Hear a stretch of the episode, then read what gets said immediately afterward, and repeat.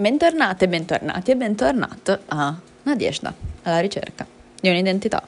Scusate il rumore di sottofondo, ma mi sto preparando il pranzo.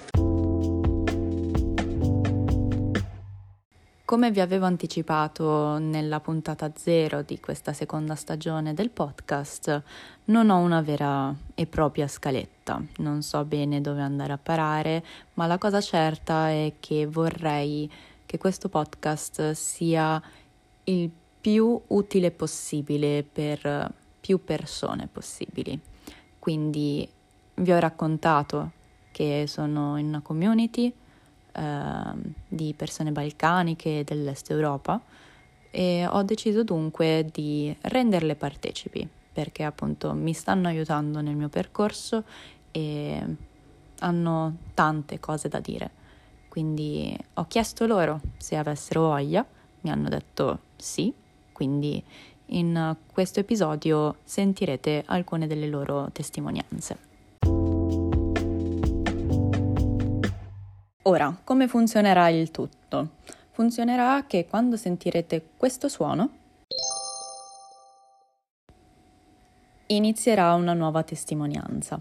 Quindi mettetevi comode, comodi, comod, preparate anche dei fazzoletti di fianco perché non garantisco che non ci siano dei piantini da fare. Spero vi sarà utile. Buon ascolto e noi ci sentiamo alla fine. Ciao a tutte, mi chiamo Alessia. Volevo innanzitutto ringraziare Emily per avermi dato la possibilità di partecipare al podcast e raccontare la mia storia.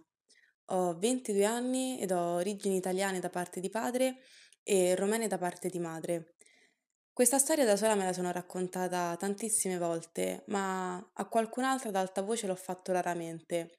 Infatti spero di riuscire a fare un discorso lineare e non troppo confusionario.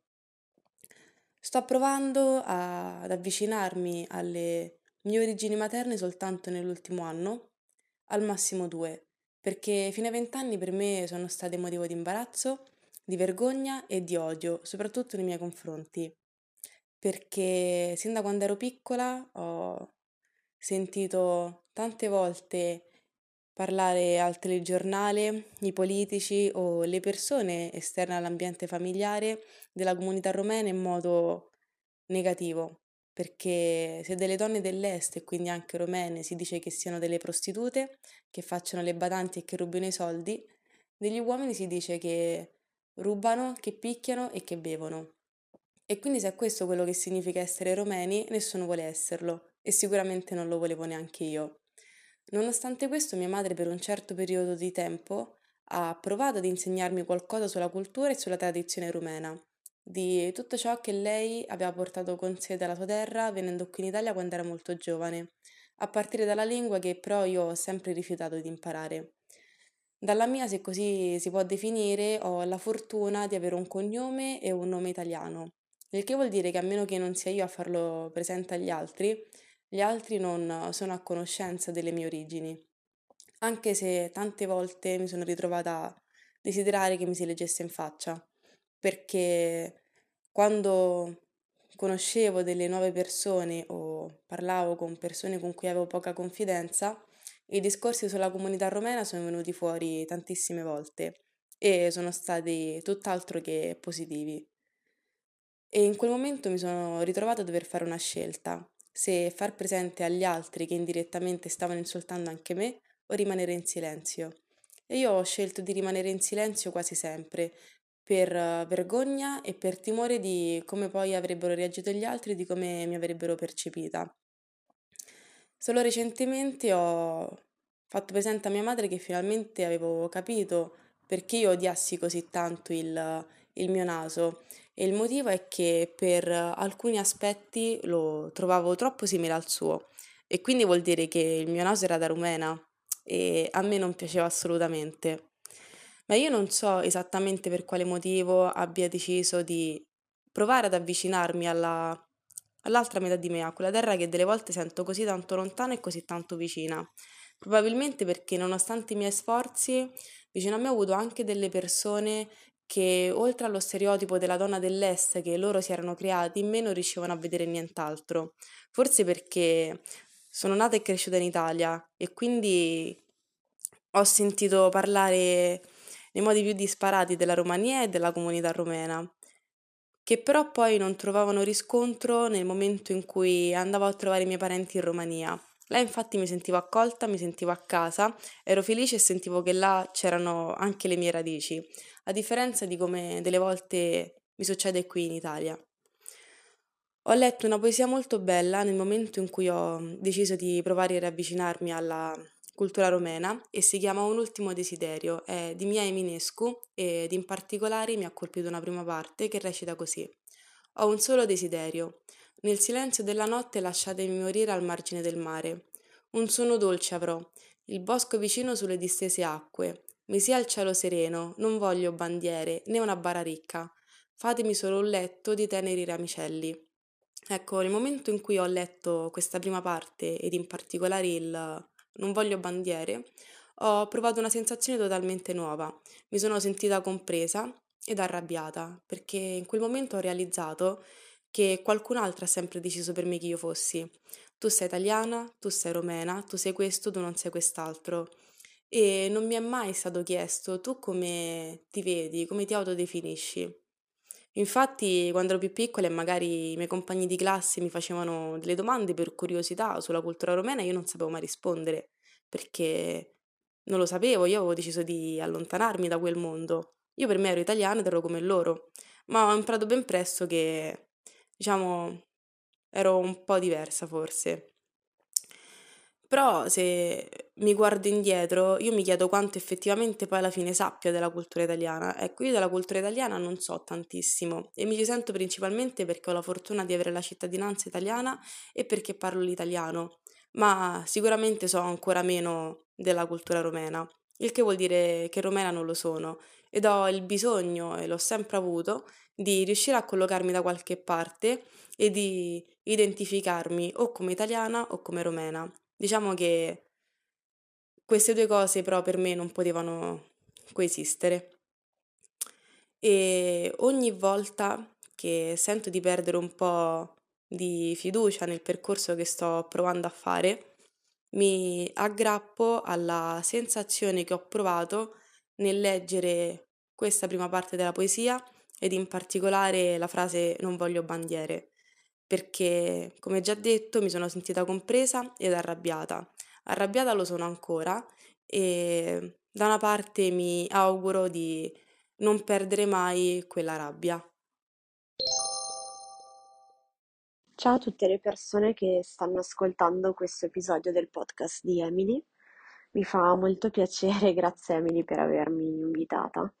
E mi fa proprio contenta il fatto di poter parlare finalmente di una questione delicata come l'identità, perché comunque è un discorso che io penso si possa fare a un certo punto della propria vita in cui, in cui molte cose all'interno di se stessi si sono, diciamo, sistemate. Ehm, allora, io ho quasi 28 anni e sono nata e cresciuta a Milano, in Italia, da madre serba, comunque serba per confini, eh, diciamo, geografici e politici, um, mentre invece mio papà ha la cittadinanza italiana, è veneto, è nato e cresciuto in Italia e ha origini sinte di cui non sappiamo moltissimo in realtà. E ehm, niente, questo è un po' la mia premessa per, per raccontarvi come, come ho vissuto questo dualismo identitario. E ehm, io in casa, per raccontarla eh, in modo schietto, sono vissuta proprio ehm, con una cultura molto balcanica, eh, poco italiana, perché mio padre comunque si è, cioè, ha sposato completamente la cultura di mia madre e mm, non ho vissuto particolarmente la cosiddetta italianità anzi, eh, mio padre si è molto staccato da quel concetto e per questo a volte mi sono sentita anche un po' a disagio nel raccontarlo perché eh, sentivo che a causa di ciò venivo un po' additata come l'ingrata della situazione, eh, come mm, la ragazza comunque che non è fiera di essere italiana, eccetera, ma io in realtà mh, mm, sono sempre stata, cioè mi sono sempre sentita italiana, anzi, in qualche periodo fin troppo, eh, perché volevo appunto mascherare la mia parte serba e in realtà, insomma, sì, mh, quando poi ho ripreso in mano tutte le mie radici e ho deciso di onorarle, mi sono sentita un po' più lontana da quella che è la mentalità italiana e occidentale in generale.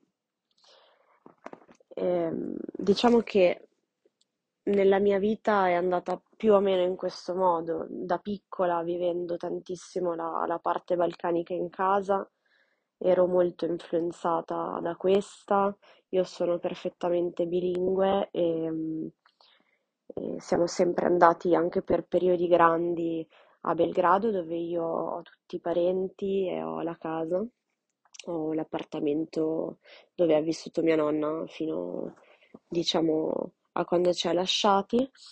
E, e diciamo che insomma quando poi sono andata nei primi ambienti in cui non mi conosceva nessuno, ho iniziato a, a mentire sulla mia identità a causa di episodi ripetuti e sistemici, sistematici, scusate, eh, di razzismo e abuso religioso a scuola, alle elementari. Quindi purtroppo, come dicevo prima, ho allontanato tutta la mia parte culturale serba e balcanica, che in realtà rimaneva a casa.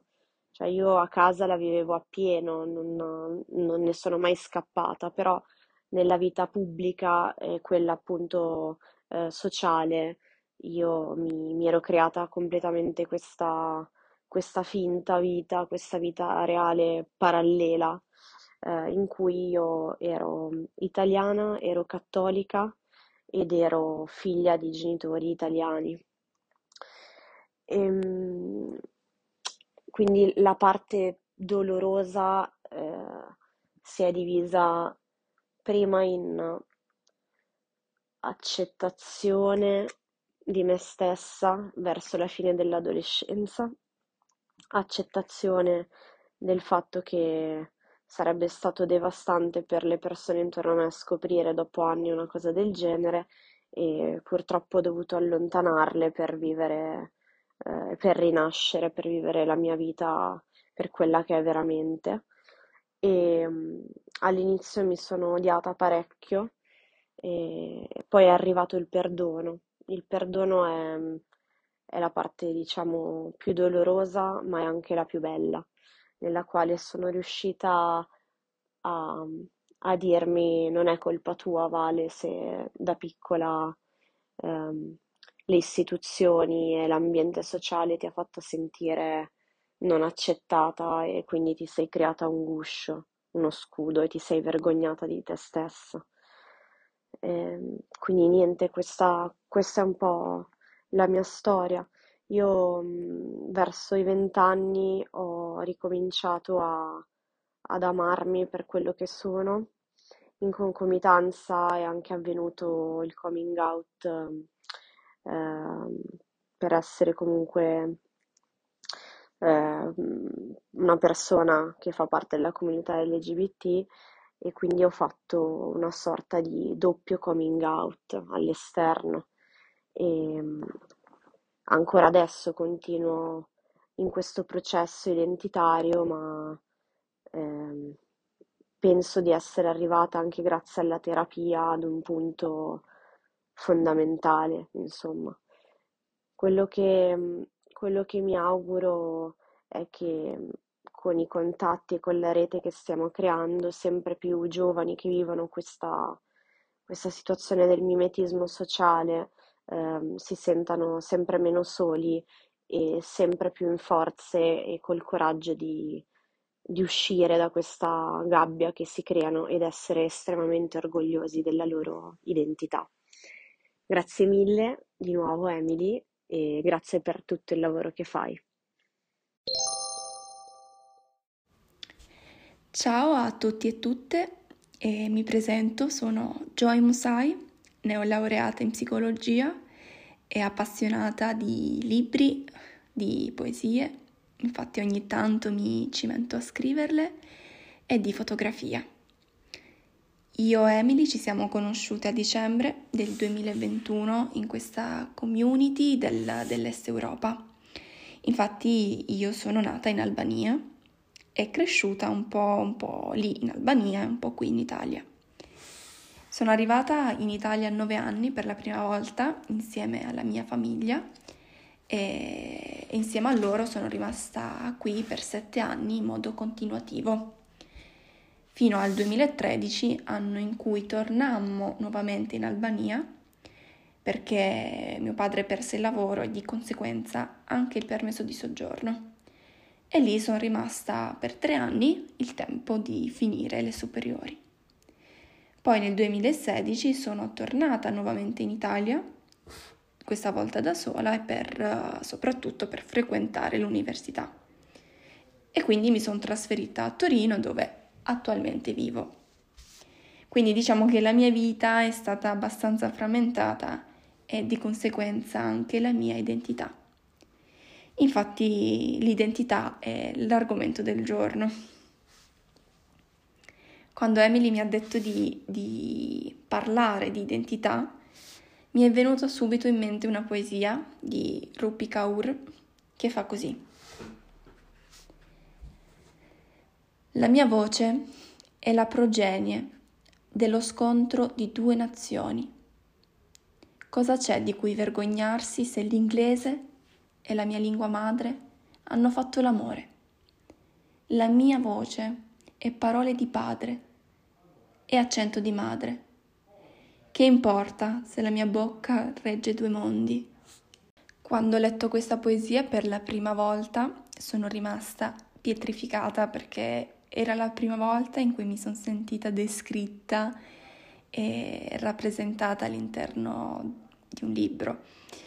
Questo perché eh, ho avuto sempre la sensazione che la mia voce, così come i piatti che preparo, i libri che leggo, le persone che frequento e persino la mia identità, siano il risultato dello scontro delle mie due nazioni.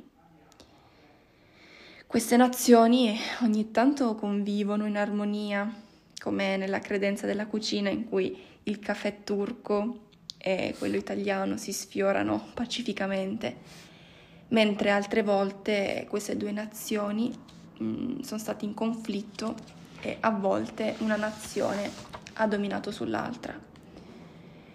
Una nazione ha dominato sull'altra quando a nove anni, ogni giorno, a scuola mi alzavo in piedi a dire l'Ave Maria, nonostante la mia famiglia fosse islamica. Oppure una nazione ha dominato sull'altra quando iniziai a farmi chiamare Gioia invece di Joy. Una nazione ha dominato sull'altra quando evitavo di parlare in albanese con mia madre in pubblico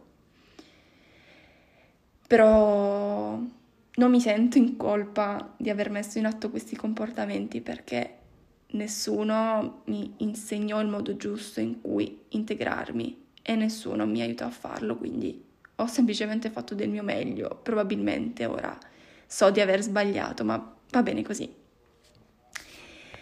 Diciamo che il ritorno in Albania a 16 anni è stato un momento fondamentale per riequilibrare uh, queste due nazioni, perché lì in quegli anni mi riappropriai del mio nome e mi ripresentai come Joy. Inoltre in quegli anni reimparai a scrivere in albanese, cosa che avevo dimenticato, avevo dimenticato. E iniziai anche a farmi leggere la tazzina del caffè senza pensare che fosse stupido.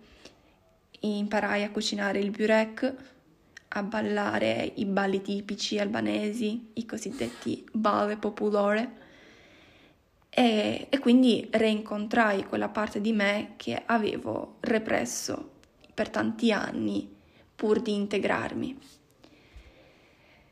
E poi, passati questi tre anni, decisi di, appunto, di tornare in Italia a studiare e, e per me era un tornare a casa. Però questa volta tornai ben consapevole delle mie radici, però consapevole anche del tronco, dei rami, delle foglie e dei fiori. Nonostante io consideri l'Italia una delle mie due case, una delle mie due nazioni, una delle mie due parti, io non riesco a presentarmi come italo-albanese. Eppure dovrei perché sono cresciuta qui, quindi buona parte della mia vita ormai l'ho passata qui, quindi sono italo-albanese. Eppure non riesco, non, non riesco a dirlo. E questo perché, credo, perché col ritorno in Albania che tanto mi avvicinò alla mia cultura e alle mie radici, tanto mi allontanò anche dalla cittadinanza italiana. Infatti con il ritorno in Albania gli anni di permanenza sul territorio italiano sono stati azzerati. Quindi praticamente come se prima del 2016 non avessi vissuto in Italia quindi non riesco a definirmi italiana nel momento in cui non ho gli stessi diritti e non ho le stesse opportunità del mio ragazzo, delle mie amiche.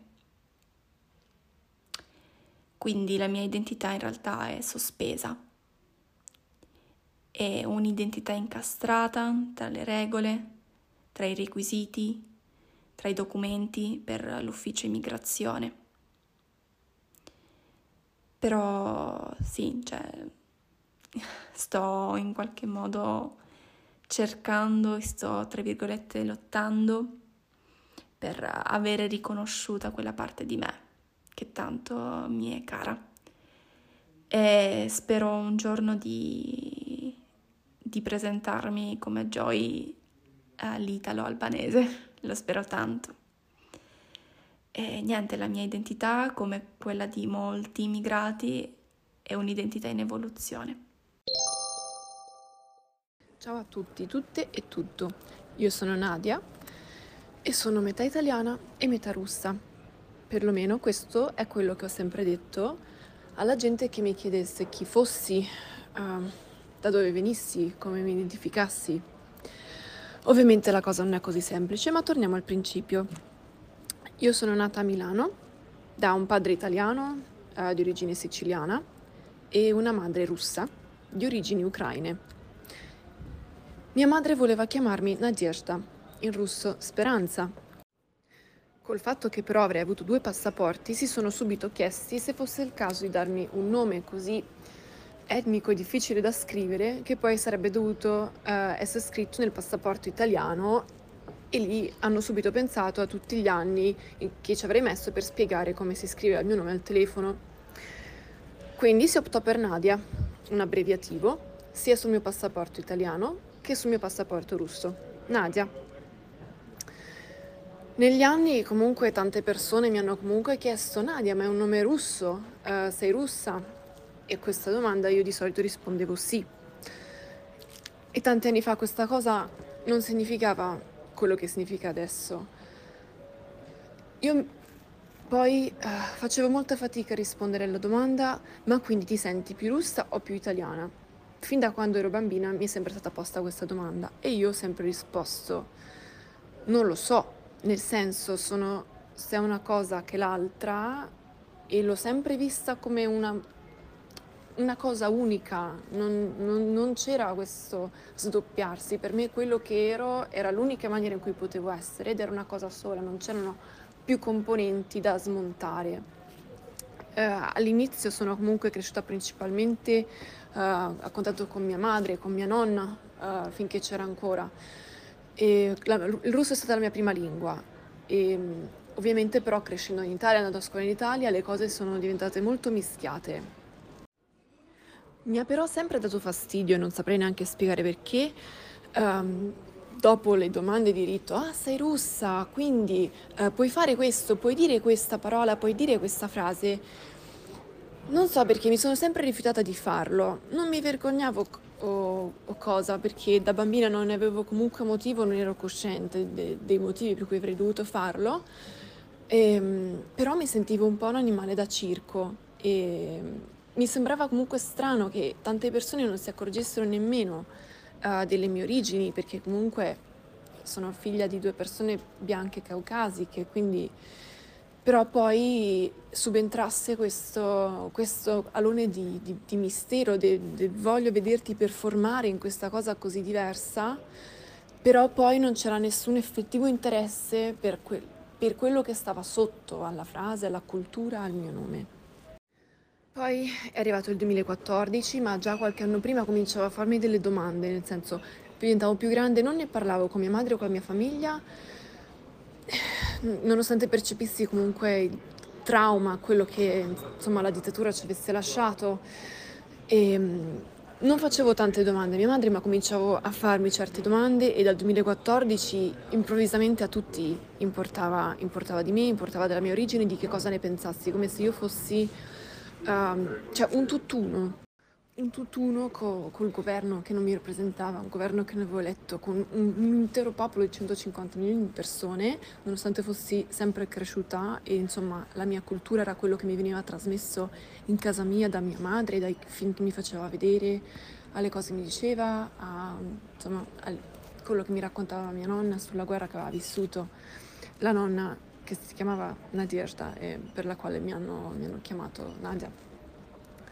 E improvvisamente mi sono ritrovata in questa situazione che non sapevo assolutamente come gestire e prima è arrivato il, il, il, rifiuto. Nella mia testa dicevo no, ci deve essere un motivo, ci deve essere qualcos'altro, uh, ci sono delle cose che voi non potete capire, che tuttora credo che sia un, comunque una situazione vista molto in ottica occidentale e quindi tante persone parlano senza veramente voler comprendere ehm, la situazione e come le persone russe vivono questa cosa all'interno e al di fuori del paese, perché io posso parlare per me, ma ovviamente non posso parlare per 150 milioni di persone che hanno sempre solo vissuto in patria. E all'inizio quindi è arrivato il, è arrivato il rifiuto. Poi eh, ho cominciato a farmi sempre più domande e poi è arrivata la vergogna mi, mi, vergognavo, comunque facevo fatica a identificare quello che per me voleva dire essere russa con quello che per gli altri voleva dire essere russa in quel momento. E questa cosa si è ripresentata, ripresentata tantissimo adesso. Una cosa posso dire però, eh, in, questi, in questi otto anni, dal 2014 ad adesso, sono cambiate comunque diverse cose. È spuntata una terza identità, eh, l'identità queer, quando questa cosa è emersa un paio d'anni dopo la, la crisi ucraina, ho cominciato a fare un processo di accettazione nei miei confronti, ho cominciato a co- esplorare che cosa volesse dire per me aggiungere questa nuova identità al mio portafoglio, cosa volesse dire la mia storia, storia di, una storia che non mi era mai stata insegnata e che non avevo mai studiato prima. Questo mi ha aiutato a fare un passo indietro da dal resto della mia identità, dalla mia identità russa alla mia identità italiana. Io ho sempre parlato di russa, però il mio sangue è anche parzialmente ucraino e nonostante io non sappia parlare ucraino, sento comunque molto vicino a me la storia di mia nonna che è scappata dal, dall'invasione nazista. E questa cosa mi ha aiutato a fare un passo indietro, a rivalutare tutto quanto e a trovare un equilibrio e accettare in maniera più critica quello che sono, quello che non sono, quello che mi rappresenta e quello che invece non mi rappresenta e quello di cui posso, posso meno essere fiera. E questo mi sta guidando molto meglio in questo periodo, nonostante faccia comunque tanta, tanta tristezza e tanta paura, come moltissime persone continueranno a guardarmi in una certa maniera nel momento in cui dico sì, sono messa. Ehi là, rieccomi qui. Mi sono mancata? Spero di no. Anche se devo dire che a una certa la mia voce manca, sì, lo so. E... Però vabbè, a parte questa ironia sulla mia voce, perché in realtà io odio la mia voce, come suona, come, come la risento nei, nel, nel, podcast, quando devo risentirlo per capire se ha un senso logico oppure in qualsiasi altro modo, audio su WhatsApp, cose, eccetera. Ma detto ciò, torniamo a noi. Io ringrazio tantissimo tutte le persone che hanno partecipato a questa puntata con le loro testimonianze e credo che ogni testimonianza abbia all'interno vari spunti di riflessione che secondo me sono fondamentali, quindi io in questa puntata non aggiungerò nulla, null'altro perché è anche un po' lo scopo di questo podcast, no? Comunque faccio filosofia e, uh, e gli spunti di riflessione devono essere messi come primi mattoncini per una, per una base, per una base di riflessione che deve essere più introspettiva e individuale all'inizio per poi creare una riflessione più collettiva, insomma. Quindi anche io inizierò a pensare a tutti eh, i mattoncini che ho trovato e mi farebbe molto piacere se condivideste con me tutti i mattoncini, mattoncini che avete trovato voi invece. E detto ciò, io vi ringrazio, non aggiungo altro appunto, però credo che la cosa più importante che sia sorta in uh, questa puntata è la questione della cittadinanza. Molte persone, io in primis, prima di incontrare alcune persone nella mia vita, eh, ero ignorantissima su come si ottenga la cittadinanza, su come funzioni tutto l'iter che è proprio devastante come, come iter, come, come processo, perché è veramente lunghissimo, quindi torneremo a parlarne. E eh, io, io, non ho vissuto questa cosa perché appunto sono arrivata in Italia e to, cittadinanza. E niente, quindi questo sarà un mattoncino che svilupperemo anche insieme, magari con altre persone, spero, chi lo sa, ho in mente dei nomi, ma lo scoprirete poi strada facendo. E adesso basta, la smetto di parlare. Ciao!